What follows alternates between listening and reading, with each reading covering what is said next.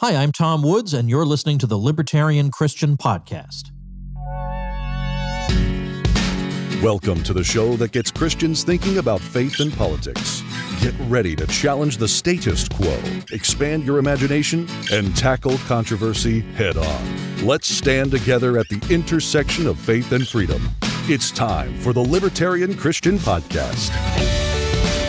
Welcome to another episode of the Libertarian Christian Podcast, a project of the Libertarian Christian Institute. I am your host, Doug Stewart, and we are going to talk about science. Now, in 2020, we talk a lot about science in public discourse. We have scientists or people claiming that they've heard from scientists telling us what to do. we've had we've had so many people on YouTube, Facebook, everywhere saying this, saying that, and there's a lot going around. And so, no better person that I know of than to ask our own Dr. Norman Horn, who is actually a scientist. He isn't just a great libertarian, he is also his main occupation is being a scientist. So, Norman, thanks for being sort of like an official guest on the show now. Ta-da! I guess it's a I guess it's a first time for everything. Yeah, right. like normally it's like, hey, I'm co-hosting. Now it's like I'm the guest. So anyway, yeah. One of the things that you know I do is I often will just send you a message or, or call you and be like, okay, this scientist or somebody claiming to have heard from a scientist says this, this, this, and this. I don't know how to think about that. And the reason I have to do that a lot, well, maybe not a lot, but enough, is that when I was in school, I didn't pay a whole lot of attention to science because I wasn't interested. I didn't think it would matter to my life. And I just did not pay attention until I was like in my late 20s at all. And I mean, I remember basic things, but I just don't know how to analyze when people make scientific statements. And I also didn't go to college to do statistics and learn some of those measures that are helpful in when you hear people say that there are studies or research or this, you know, whatever comes out of this study from MIT or whatever it is. And I'm like, okay, I don't know what to do with that data because, you know, this person over here that I trust is using it in one way and this other person over here is using it another way. And I kind of trust them too. And I'm like, I don't know who to trust. So that's why you're on because you're my guy that I talk science to. So, for our audience, they may not know a whole lot about you in that regard. So, let's tell them what kind of scientist you are and what, what are some of the things that you do and have done that led you to where you are. Yeah, well, for one thing, I would say that there's so much to know, and there's no possible way that you can be an expert in all of the topics. But that's not really the point of being a scientist per se. It really is a it's about a method. It's about a way of thinking about things and a way of analyzing situations and problems in a cohesive and coherent manner. And so you know my background specifically is in chemistry and chemical engineering. I did my bachelor's degrees in those uh, both of those in fact and then did my graduate work at the university of texas in chemical engineering while simultaneously actually doing the master's degree in theology as well. So it's it is kind of funny when we you know we, we you introduced me as Dr. Norman Horn. That's correct, and and it's funny that uh, you know a lot of times when I get introduced in places to speak or whatnot, it says that. But I'm, I'm often speaking about something that is you know not much to do with my my research as a scientist in that regard. It's usually. Mm-hmm with regards to theology or something else, and uh, or, or libertarian thought, activism, whatever. And the interesting piece there is that even though that is, you know, my my profession is doing science and engineering, the method of solving problems and that critical thinking aspect does, you know, transfer over substantially into everything I do. So in that respect, at least, you know, that that's a that's a helpful it's mm-hmm. a helpful thing to kind of keep in mind and remember. But yeah, that's I've done a, a, crazy amount of different types of, of work in the sciences because, again, you know, what we're trained to do is to solve problems, to analyze situations and phenomena. So it's been my great pleasure and honor to work with a lot of different people in a lot of different topics, from things like isomers of beta carotenes and particle technology to doing most of my grad work in polymer science. And then getting to do really cool work in flow chemistry and pharmaceutical API development at MIT commercializing microwave technology and now really working in the biosciences area in looking at antimicrobials, disinfectants, and UV disinfection technology for the healthcare industry and commercializing technology there. So that's definitely relevant to our world today. Yeah, it seems seems like it since it seems like everybody and their dog wants to, you know, keep uh, disinfecting things on a like you know minute to minute basis. yeah, yeah, that's definitely what's going on. It, Um, it is pretty cool to to actually like see my products actually out in the world. You know, uh, I I love hanging out at Panera, for instance, and they're actually a consumer of my tech these days. It's pretty cool. That's very cool. So, right now, as I mentioned at the kind of opening of the show, the word science is getting thrown around a lot. And the one thing that I seem to feel like is happening is people who are in charge are wanting to use science sort of in the same way bad actors in religion want to use religion to control people. It's like, well, the science says, and therefore you just need to do what I tell you. And the phrase the science says is I can identify it as problematic, but I don't know actually how to sort of elaborate why and how to somebody who is, you know, really enamored with the idea of science. Yeah, and I, to go back to you know something I said just a moment ago, in fact, is that science science is a method. So when to say the science says is not entirely accurate. I mean, you, you need to know what you mean when you Mhm. say such a thing.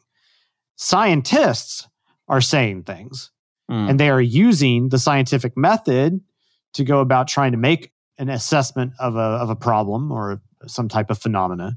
But science doesn't say stuff, not really. So if you try to use that type of phrase as a bludgeon, you're already, I would say, entering into the realm of like some real problematic language. And Mhm. it's kind of like proof texting in, through the Bible on some level Yeah. mature Christians know that you don't just throw a verse out. Now, sometimes it's appropriate to just quote a verse. I mean, if somebody needs to calm down a little bit and you want to quote Psalms 23 at them, that's probably, it's not a bad thing. It's okay, right? That's okay. But, you know, you don't try and bludgeon somebody to death off of one verse to make your point Mhm. you realize Yeah, that you have to go through more of a conversation. You have to do more of a comprehensive evaluation of whatever you're trying to make your point in scripture for. You know, Mhm. it, as libertarians, libertarian Christians, we, for instance, would say you can't bandy about with Romans 13 and just Yep. say you've solved all the problems of, of uh, the relationship of the Christian to the state.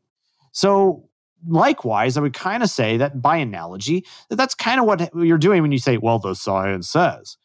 And there's a time and place to say something like the science says, but it's not to try and bludgeon somebody into submission. Mm.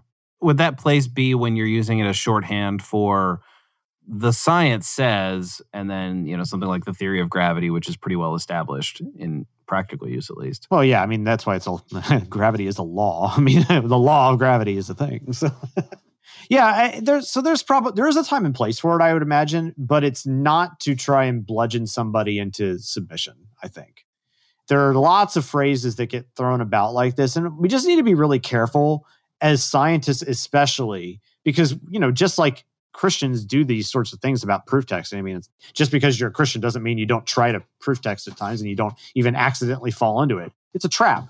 Yeah. Okay. And so scientists do this.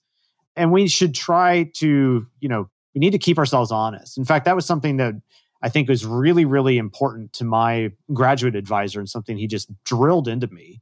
Uh, this idea that, you know, to be super clear about what it is that you are trying to say when you are describing and arguing for your point of view about a phenomena or a theory or whatever Mhm. Right. to be very, very careful about describing what it is that you know, what it is that you suspect or think is probably true, and you have re- maybe reason to believe it, versus the things that you're, you know, you kind of just moderately think that this might be the case.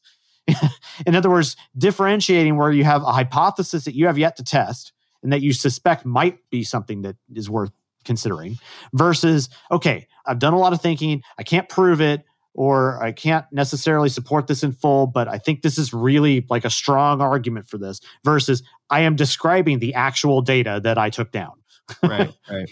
and the conclusions therein. Like that there's there are differences and the language that we use there is really important.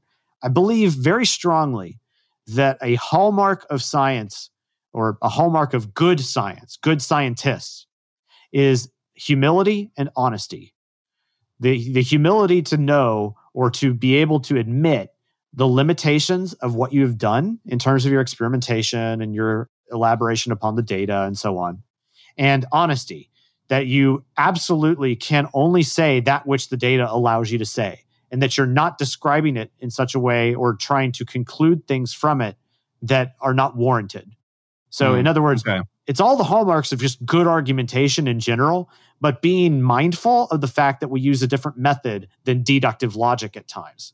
We use Yeah. inductive experimentation, and that's how we get that's how we do physical science. So it's funny that those characteristics of like doing good science don't really like those are not traits you would find in the way politicians speak. Oh, good lord, no. I mean, that's, because they ha- they have to always come across as being so sure of themselves and being Yeah. absolutely certain because they, Can't they be tentative. yeah there there's only hundred percent conclusions and nothing else. Right, right. yeah, we kind of we kind of know this in the way. So when it comes to making decisions, forget politicians for just a second. Actually, I'd like to forget them altogether, but you- you know, yeah, for the sake of the discussion, yeah. Um, in terms of like personal decisions, right? So we we've had a lot of personal decisions that we've had to make in 2020 that has to do with the risk of catching a virus, the risks of being near other people who we might infect, and all those kinds of things. And then just even before COVID, we make decisions that are that could be informed by science and in fact are even though we're not thinking of them that way like we we know germ theory even though we don't i mean i couldn't explain to you germ theory but i know i know why i need to know that it exists right sure. and so we do things on a practical level that are based in science, but we're not always able to like articulate it. And sometimes those things come to us in ways that are like, well, wait, I don't know about this. Well, how do I figure it out? Like the first one, first thing that comes to my mind with this is something like, you know, the kinds of food that you eat, whether or not chemicals sprayed on your lawn will affect the garden adjacent to your lawn and the vegetables you eat.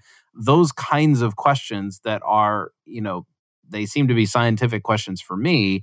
It's like well i don't know who to trust. I don't know i don't know how to make a decision on this you know should i eat these foods that are on this list or should i not? Those kinds of things. For on a personal level how do we make good decisions about sometimes life and death choices but other times it's just you know slightly better versus slightly worse choices Oh man, this gets very, very complicated because we. well you're never going to be a politician if you're willing to say those words well, that's okay. I mean, I have it on fairly good authority. I use the word authority here that my mother would shoot me if I uh, decided to become an actual politician. So you know, Uh, okay the yeah, you know, it's just the it's the way she is. Doesn't and she has the means i believe so yeah, you know, it's it's the way things are. So yeah, I'm not becoming a politician. That's the way things are. Besides, science is more fun. But it is a very complicated question because let, let's let's face it. You know, we do not understand the fundamental science behind the overwhelming majority of the things that we interact with on a daily basis. I mean, take case in point what we are doing right now, where we are recording on microphones that use electromagnetic signals to transmit over the internet and wireless and who who knows what through hard drives, RAM, processors, and thousands of miles of fiber, you know, optic cable to record onto little bitty bits of magnetically stored information. and, and it's just it's it's mind-boggling to think about all of the things that are behind that. And yet it all works. And so so in the same way that like you do not know how say a pencil is made and that seems like a fairly simple object i'm referring of course to the classic essay by Leonard Read i pencil Mhm. to illustrate the complexities of the structure of production and and why it's important that you can't have central planning well similarly there's no way that you will be able to know everything out there in order to come to some comprehensive understanding of everything that you use and use and abuse around you to make life work. And I think that even gets even muddier when you start thinking about biology. I mean, oh my goodness. Mm. If there's anything that I've learned over the course of the last few, you know, 3 years doing so much more work in biosciences that I had ever done, you know, in, historically, uh, it's that the systems that we work in there are inordinately complicated, even for something as simple as an antimicrobial mechanism, which every week I learn new things and it's uh, it's mind blowing all the time. Hmm. So yeah, it, it's it is really difficult to come to a uh, like a thoroughgoing understanding of uh, of how to make all these decisions other than we are always trusting somebody else on some level for some measure of the data facts and applications of the things that we use the results often speak for themselves i mean that that's one thing you know you could kind of get to off the top Mm-hmm. if it, obviously if like if this recording didn't work tomorrow uh, which if anybody's listening to this obviously it worked then we would stop trusting in the the the, the means of Right. technology that get us there Yeah. okay or we would switch over to some alternative and then we would try that and if it worked we'd keep going and the way we would make choices as, as to whether or not we would continue on with a particular uh, line of action is does it actually make economic sense for us to continue doing so Right. Yeah. so that kind of illustrates on some level the way in which we will go about making these decisions, which is that we are always economizing on our time, efforts, and assessments of risk and opportunity cost as to why we might choose one line of technology over another in order to accomplish some sort of goal. Okay, so that that makes complete sense. I'm going to push into that question a little bit because there's a lot of things that we can choose in our daily life that we won't know for a good number of years. You know, the first thing that comes to mind is to go on your analogy there of like, you know, if this podcast didn't work, we would use some other technology or we'd find something else to do. Let's go to the food section here for a second and say, okay, well, if I keep eating lots and lots of carbs, I gain weight. If I stop doing that and if and if I exercise, I lose weight. But there are things that are taking place inside in our brain, in our gut, in other places in our bodies that are sort of like long term. And so things like, I'll just use this as a claim, that people who have like I can't even think of the I'm drawing a blank on it right now, but like have a certain deficiency in omega fish oils are more prone to things like Alzheimer's Sure. Okay.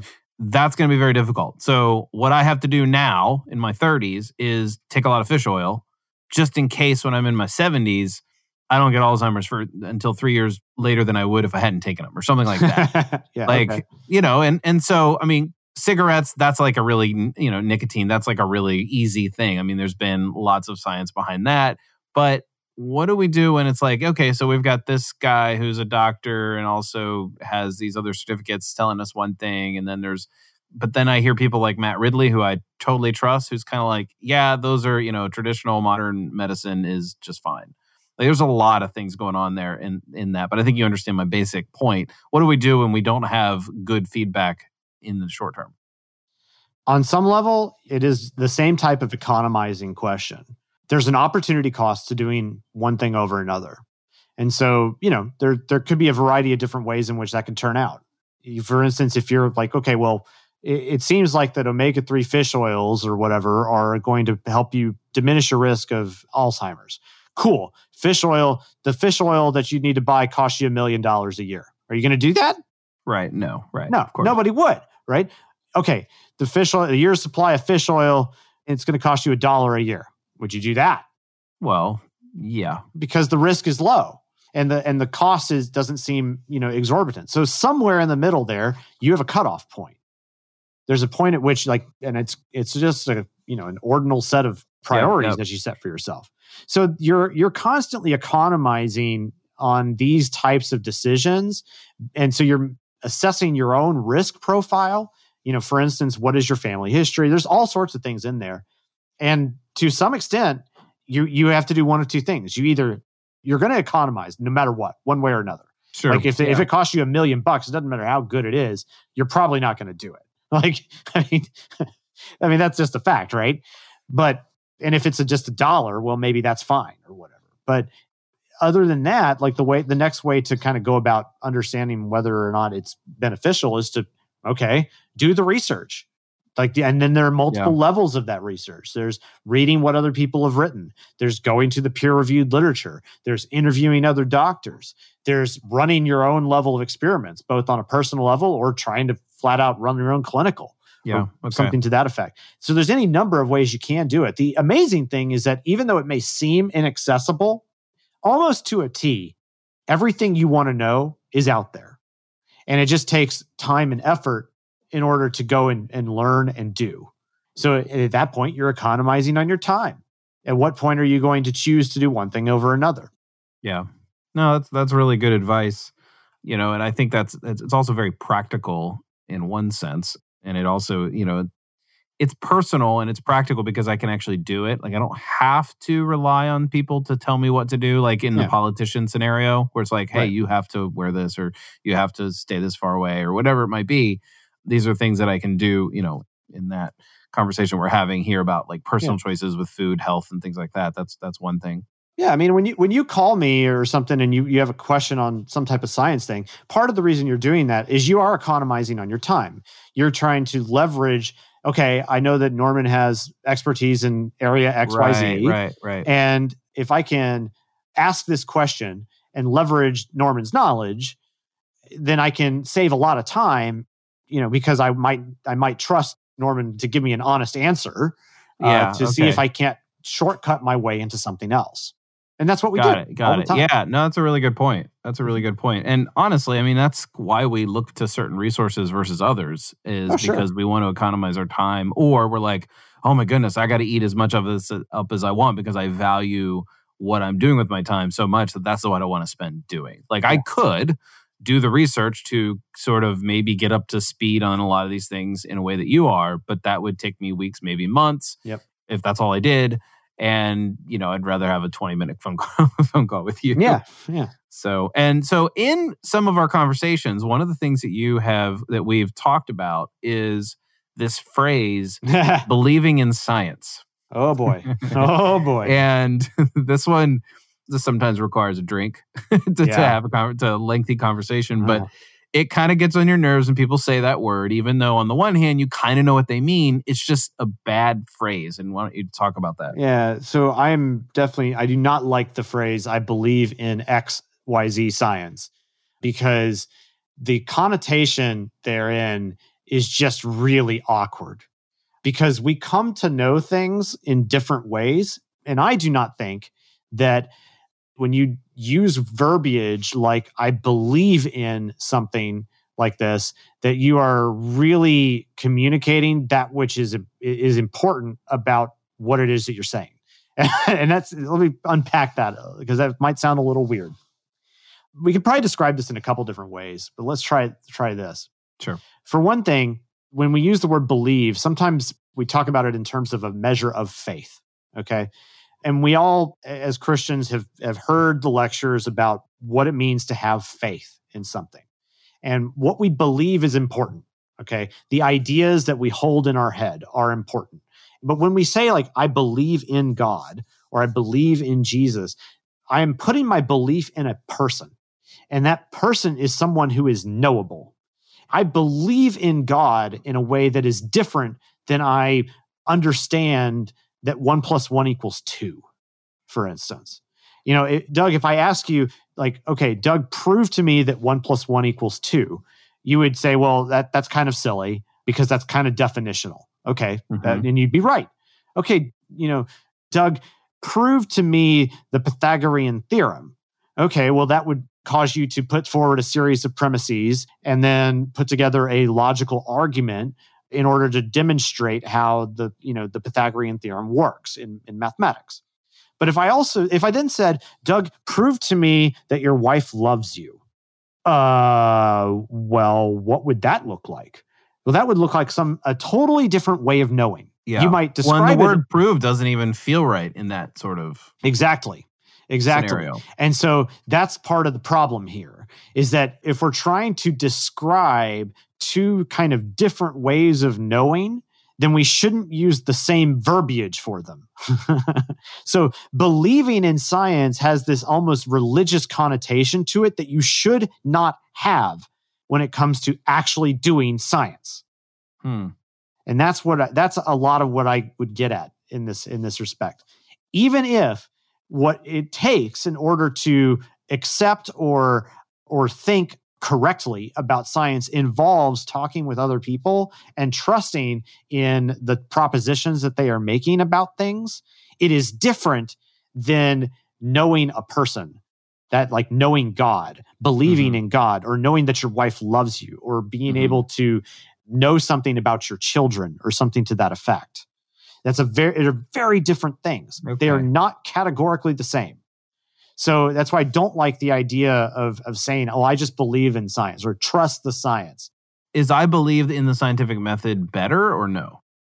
Uh, I'm gonna. I'm just gonna say no. I, I don't. Uh, may, with the caveat that I might have to correct myself, but I don't want to go to that length to try and understand or or try and explain it. I mean, at that point, you're almost getting like on the verge of presuppositionalism. I mean, Okay. some because like we could just keep on regressing back and forth there. Well, the reason I ask that is that when people say I believe in science, they might not realize the sloppy thinking. They might hear you Yeah. say what you just said a little bit ago. Is like, well, yeah, yeah, yeah, I don't, I don't mean it in that way. I just mean that, like, I, Yeah. I know that the scientific method has helped us, you know, know so many things, and so I know that it's going to help us understand climate science, You're health, right, all that and kind of stuff. and yeah, a lot of so people. so would I believe in science is a shorthand for them. So I'm kind of giving them a little bit of benefit of the doubt. You're you're absolutely right, and I mean I understand where they're trying to go with that, and that's why I would go back to saying then then clarity is of utmost importance here, because otherwise you will start getting into sloppier and sloppier thinking and explanations, and that's again going back to what is the hallmark of good science, Doug? Honesty, humility. So let us tailor the way that we talk about these things in such a way that it it is clear and unambiguous as to what we mean when we Yeah. make these types of proclamations. and my first thought when someone might, might say, "Well, I believe in a scientific method," you know, forget the sloppy phrasing for the sake of this conversation, is like, well, the scientific method as performed by which scientists, and how do you know Yeah. whether they're the ones who are honest, humble, and trustworthy? Yeah. And you know, and then you get into the like, who are they Well- paid by, and you get all those sort of like those level arguments. Yeah, I'm not I'm not even as big a fan of that because I think it's way too easy to go to like source of funding as being like, well, look, the Koch brothers funded this project. I guess that Yeah, that's got to right. be a problem. A- And Yeah. and likewise the libertarian might say, well, you know, the, you know, the NIH funded that project, therefore it must be a problem, or Pfizer did that drug, therefore it Yeah. must be a problem, or something like that. I don't think that's a good argument. That's like they're trying to shorthand discredit the data. And like Mhm. if they've got the data, they have the data. You don't have to resort to these sorts of of shorthand arguments in order to just like get to Right. an immediate And the data's conclusion. out there to be disproven by others. It has to be because Yeah. for multiple reasons. Like you, for one thing, you know, any of this stuff is going to start off in the literature, the open literature for the scientific journals and Well, whatnot. unless you're Neil Ferguson. okay, All right, that was a cheap shot. well, all right, but but yeah, like these things are all out there, so you you don't have to resort to these sorts of things first.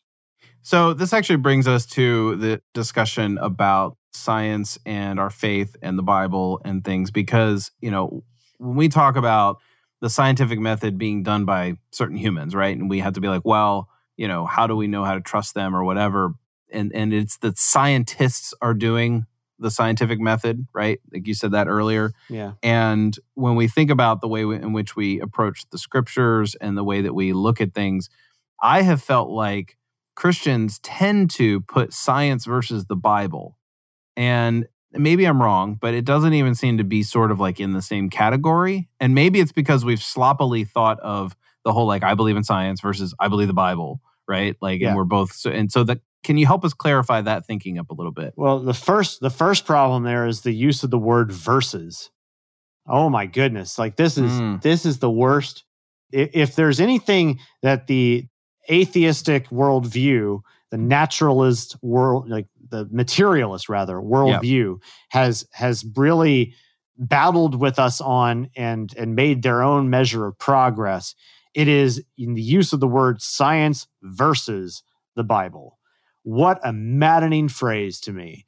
It- is absolutely the most one of the most intellectually dishonest pieces of garbage that exists today. Because if it were not for the Christian faith and the progress of, of a particular worldview which we can get into momentarily, if it weren't for the Christian worldview, and, and we'll posit that there are other portions of other worldviews that have added into that as well. In particular, that, for instance, we call them Arabic numerals for a reason uh, and things like that. But if it weren't for these types of things, science wouldn't, modern science wouldn't exist. I mean, come on. Yeah. So this is this is foolishness to think that there is some sort of dichotomy between people of faith and people who use this scientific method. That's absolute yeah. malarkey. It needs to be thrown out into the garbage bin of history. All right. Okay. Well, so tell us what you really think. Uh, tell us, yeah, tell us what you really think. well, it is important to distinguish in the same way that we and we describe the different ways of coming to know first people and, and we even talked about this in the way of how do you come to know God? Well, God is mm-hmm. a person. You don't know God in the same way that you know that, and this antimicrobial silver over here uh, uses an ion exchange mechanism to kill a bacteria that alights on its surface. It's a different form of knowing. Yeah. And so to equate those as being they're somehow in conflict with one another is is beyond is unfathomably dumb. like it is, and it's the the materialist who wants to to cause this sort of uh, mental fracture and fractionation in peoples ultimately that is really the problem here. It's never meant to be the case. It was never like if it weren't for Christians who made progress. And why why did they make that progress, by the way? Is because they had a particular view of the world and that that is their worldview was that God created this world in an orderly and knowable manner. Mm-hmm. And that is starkly in contrast to the way in which the uh, peoples of antiquity thought about this universe. They thought of it as chaotic, as unknowable, as completely uh, random. Arbitrary, and even though yeah. there is eh, there is a sense of randomness about us, uh, quantum theory and whatnot, uh, and, and chaos theory, even the world is still knowable it is still able to be analyzed. And we have, we are constantly coming up with better and better means of understanding it and modeling it and coming to a greater approximation of what is happening underneath the surface. Yeah, so you're saying that a materialist should at least acknowledge and appreciate that the origins of the scientific, what we would call modern science, came from people who had a belief that God wanted the world to be knowable. Exactly. Exactly. Okay. Yeah. So what what would you have to say to Christians who sort of fall into the science versus the Bible or science versus faith dichotomy to think more correctly? Well, first off, realize you've been lied to. Okay. and all right, done. We're good. Yep. Yeah. now what? and just realize that that science on some level is almost on the verge of worship. And I, and I say that very carefully, but the, the reason I say it is that the process of discovery about what God has created has got to be done in a, in a manner that is appreciative and thankful and glorifying of, of his, of his work. Mm. And so that is a beautiful thing because when you look at the Dominion mandate, you cannot help and this is this is in like the scientists uh, or the uh, the Christians who kind of heralded the modern science, uh, you know, in the beginnings of it and all that. They took heart from the way in which God describes his universe, even as a garden, and that it is meant to be cultivated and learned about. And it comes through effort. It doesn't come through just like this automatic transference of knowledge. Yeah. It doesn't right. come by by no effort at all. It comes through work. And God invites us to participate in that. So by doing good science and understanding what's going on in the world from basic natural phenomena, we are doing something that is inherently activating God's original intent for humanity to go and learn about the world, make use of it, understand it, change it, transform it into something great. Yeah. Because it like if God wanted to create a, a complete and utterly perfect world, he could have done it and there wouldn't have been anything to do. but he he he created things good and things that we could go in and learn about and cultivate and and work with and create from and co-create with him. Doing yeah. science is just part yeah. of that. Wow. Well, I mean, that sounds like a really great way to end, but I actually have a few more questions, so we're gonna Oh, we're gonna okay. go with that. Proceed on. well, and this this actually relates to the the more specifically the libertarian aspect of things, and that has to do with things like you know we we do live in a world where the government is part of education. We can sort of opt out of that. Most of us can opt out of that in terms, at least in theory. We may not, may not always, you know, have the opportunity to do that, but we're not mandated to all go to government schools, okay, or our children to. So there's a sense in which we can bow out of that. But there's a lot of say that the government and the state has in how our children are educated, what they're taught. And then as libertarians, we wrestle with, well, how do we handle that? And then what would happen in sort of a fully free society with a market and education? We have all those questions. We've had a lot of answers about that. But it really does come down to who gets to teach what to whom. Yep. It sure does. And that's and I think that's kind of the primary problem with a lot of the the conflicts that do come up that are supposedly about science and uh, especially in education. They're not really about science per se though. They're really about power struggles. And I, I think that's really the problem.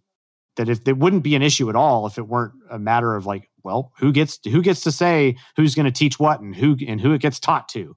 Yeah. I mean, this is kind of like going back to the arguments of being about like prayer in schools and even like stuff like that. There's a very only a very limited amount of neutrality that can come in even in educational ventures. So we can kind of admit that from the outset. But even so, that you know, the more that you involve the state in these sorts of affairs, the less neutral that will become.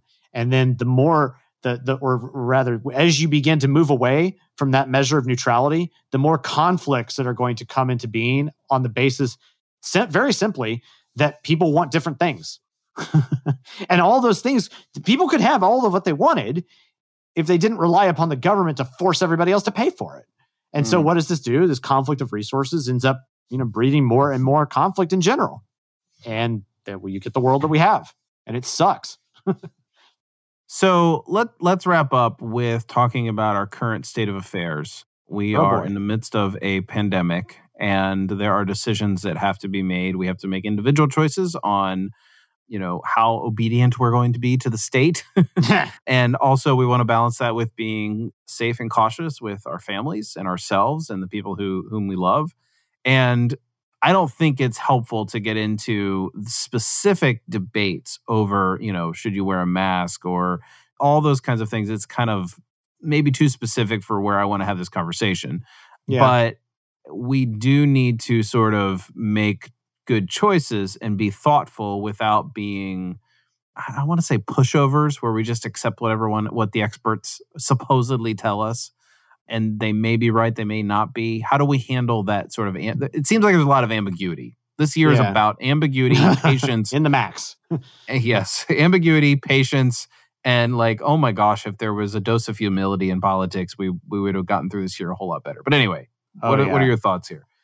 Well, if you take a lot of the things that I've already said tonight in into consideration, you can kind of begin to parse out so many of the things that went wrong this year with regards to the honesty aspect, the humility aspect, uh, the difference in methodology aspect. I think that a lot of the problem uh, has come on some level from this misunderstanding from even the population standpoint as to what is being done you know when we do science in general I, I, I Mhm. know you didn't want to really get into specifics, but I, I, there are some kind of almost Oh, ca- sure. case study examples of this year that I think are really like almost case in point.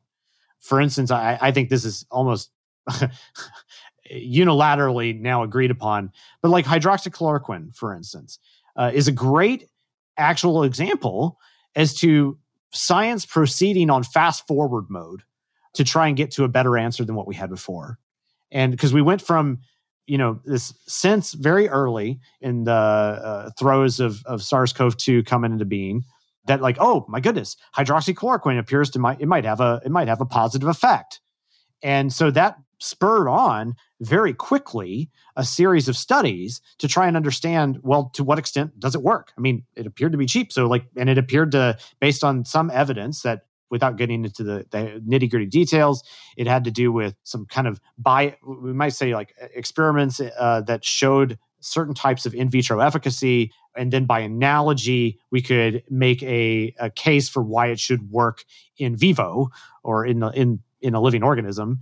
And uh, and that's why they they went, okay, well, this means that because of that, it, seems to be a relatively safe drug overall that we could probably try and make a, a series of studies to see if it actually has, you know, clinical efficacy.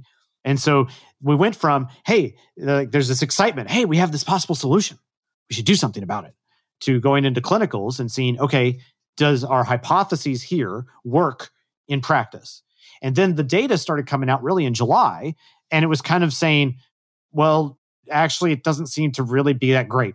There's no definitive data that demonstrates that it's in a placebo double blind trial that it's going to that it's going to work, which is the best way that we know to try and get to clinical efficacy.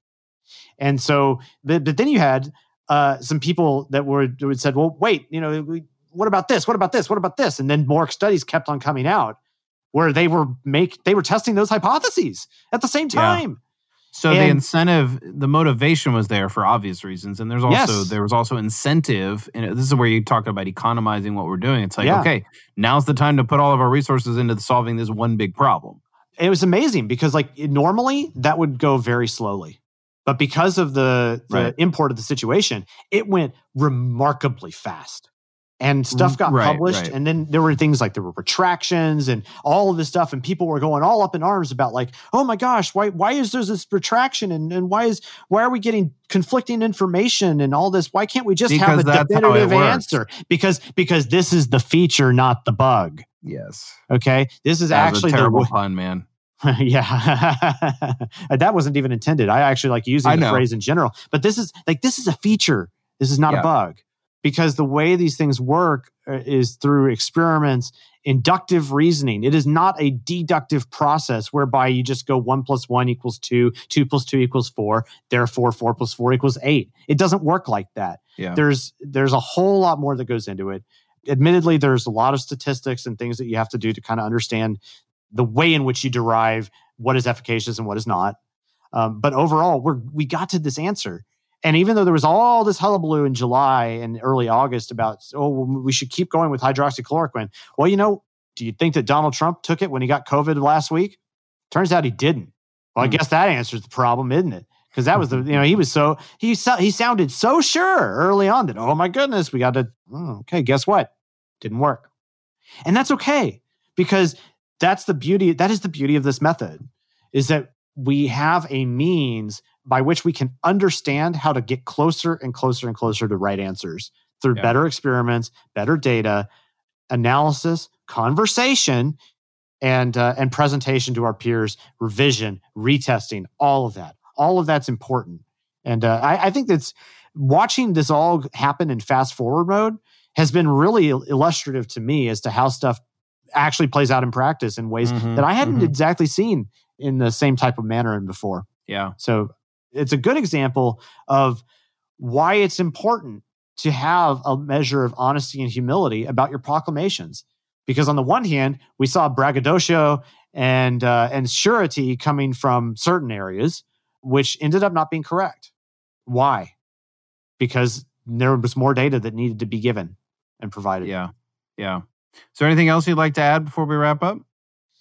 I mean, all I can actually, there's like two things. Number one is that I would just emphasize to all of our listeners, especially if you're a young a young person out there interested in doing science. I hope this is exciting to you.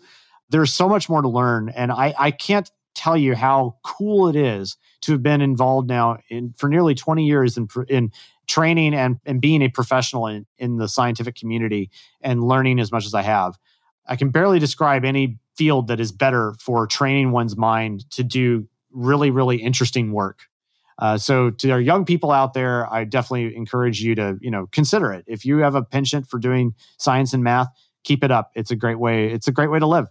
Secondly, you know, get out there and learn, guys. If you're, you know, you may be in your professional career already. It's never too late to learn a little bit more science and to improve your your means of argumentation, your understanding of the world. It's never too late. And there's so many better ways of learning it now than in any other time in human mm. history.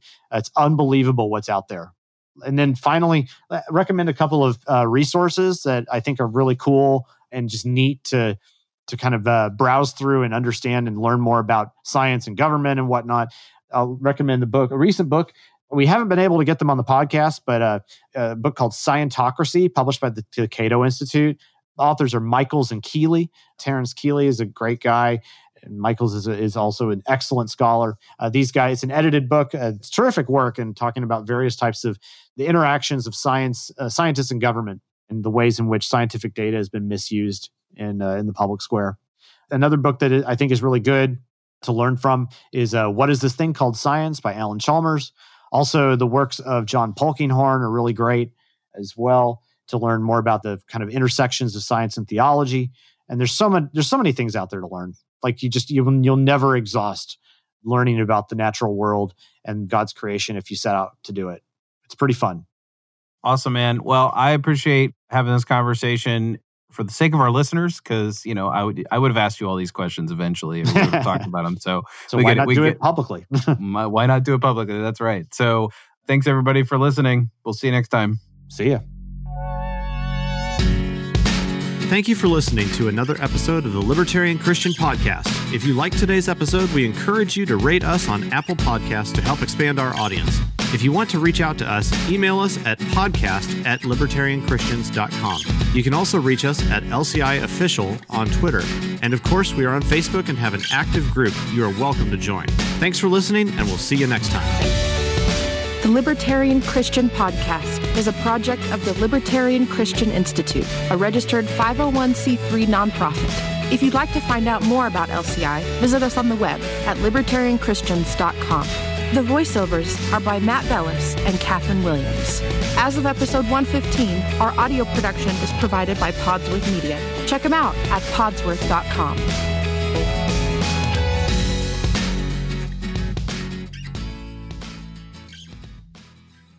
Hey, podcast listeners. Since you like listening to audio content, we wanted to let you know about a new audiobook titled Called to Freedom Why You Can Be Christian and Libertarian. It's read by me, Jacqueline Isaacs, one of the contributing authors of the book, and every download helps to support the Libertarian Christian Institute. To learn more and to download the audiobook today, go to calltofreedombook.com.